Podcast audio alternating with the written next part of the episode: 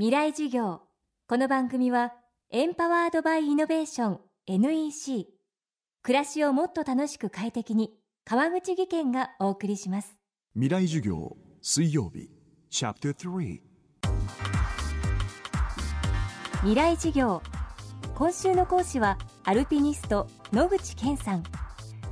1973年アメリカ・ボストン生まれ。上村直樹の著書に感銘を受け高校生で登山を始め99年エベレストの登頂に成功後25歳で7大陸最高峰世界最年少登頂記録を樹立。その翌年からはエベレストと富士山における清掃登山をスタートさせ以後野口健環境学校を開校するなど積極的に環境問題への取り組みを行っています。未来事業3時間目。今日はエベレストの清掃登山がもたらした変化についてです。テーマは拾うことで気づくこと。やっぱね活動するっていうことだと思うんですよ。で最初はシェルパーにね一緒にゴミを拾おうと言ってもゴミを拾うっていうことの意味がなかなか彼ら理解してくれないしネパールの場合はね、まあ、カーストなんですよね。身分制度みたいなのがあって。そうするとゴミを拾うっていうのはねカーストの中で決してねまあ要は高くない。要はね不明なことなんですよ。ですからシェルパにゴミを拾おうと言った時に彼は最初嫌な顔したしね。ただまあ彼ら仕事ですから最初一緒にやってくれましたけど。ただもうずっと一緒にゴミ拾ってましたね。ゴミに嫌でも敏感になるんですよ。でエベレストの清掃終わって彼らが自分たちの村々に帰ってくるじゃないですか。シェルパの村もねゴミだらけでね。で今まで何とも思ってなかったのがやっぱゴミずっと拾ってて敏感になってるんでエベレストの清掃を終えて村帰った時にあちこちにゴミがあるってことに、まあ、気づくんですよ。で僕が知らないうちに彼が何をしたかっていうと自分たちの村のゴミ拾いを始めてで学校がある村はね彼らが小学校とか行ってねでその子供たちにゴミをね持って帰ることの意味っていうのを説明したりとか、まあ、環境教育ですよね。っていうことを実は彼らずっとやっててやっぱしねゴミを拾うとこからの気づきっていうのがあってね。で彼らもポイポイポイポイ捨ててきましたしでネパールなんて日本以上に環境教育ないしね環境問題の概念もねまだ遅れてますよ。ただねやっぱ2ヶ月ね一緒に嫌でもゴミ拾ってるうちにやっぱゴミに対して敏感になってきてね。エベレストだけじゃなくて自分たちの村々まで広がってってね。教育ですよね。あとねあのエベレストの場合一つ買ったのはね、まあ、こういう清掃清掃活動が広がったっていうことも一つのきっかけでネパールの政府がねあのエベレストを守るっていうことにやっぱ制度を作ったんです、まあ、レンジャーみたいなのがいてね。で彼らがある程度チェックすると。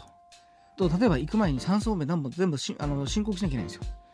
で降りてきたらそれチェック受けるんです。で酸素ボンベが野口祭で10本持ってきますと。で下山時に5本しかなかったら5本を山の上に置いてきたってことですよね。と罰金取られるんです。っていう制度を作ったんですね。ですからそういったねその制度を作ったのもでかいしただね一番はねやっぱ教育ですよね。だから本当にこの環境問題ってこう理屈から入るよりも感覚から入った方がいいので一点ねその日本の環境教育の弱点はね頭から入るんですよ、まあ、学校の勉強する。でこれこれ大事なんですけどただね自然との接点があまりにもないんです。日本の子供たちに。ですから僕は環境問題っていうのは僕の場合現場から入ったんですよ。その、まあ、山が好きで山に登ってそこでそのゴミの問題とぶつかって何とかしなきゃっていう。ただこうねどうしてもねこうね頭から入るとねなんでしょうねどっかね限界があるんですよ。やっぱしねこう自然との接点があってでその自然でいろいろなんだろういろんな体験があった中でだから守りたいよねっていうのはねあった方がいいんだろうなと思ってね本当今あの日本の子供は自然との接点があまりにも少ないのでまずねそこを増やさないと本当の意味での環境問題って僕はねこう繋がっていかない気がするんですよね。なんとなくねこう頭に入るとね消えていくんであのスッとね。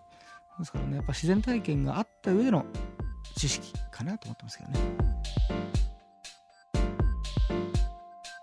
この番組はポッドキャストでも配信中です。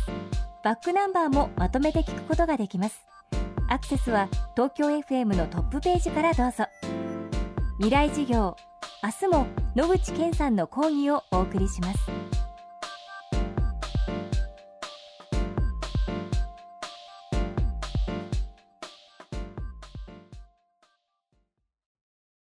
仕事のフットワークまで軽くする圧倒的な軽さを。たどり着いたのは手にした瞬間きっと驚く。約 875g の13.3型ウルトラブック。バーサプロウルトラライトタイプ VG 劇的な軽さをあなたに。もっと自由な働き方へ。NEC 川口技研。こんにちは。新井萌です。地球にも人にも優しい OK 網戸で気持ちのいい夏を送りましょう。萌えは網戸でエコライフ。川口技研の OK 網戸川口技研。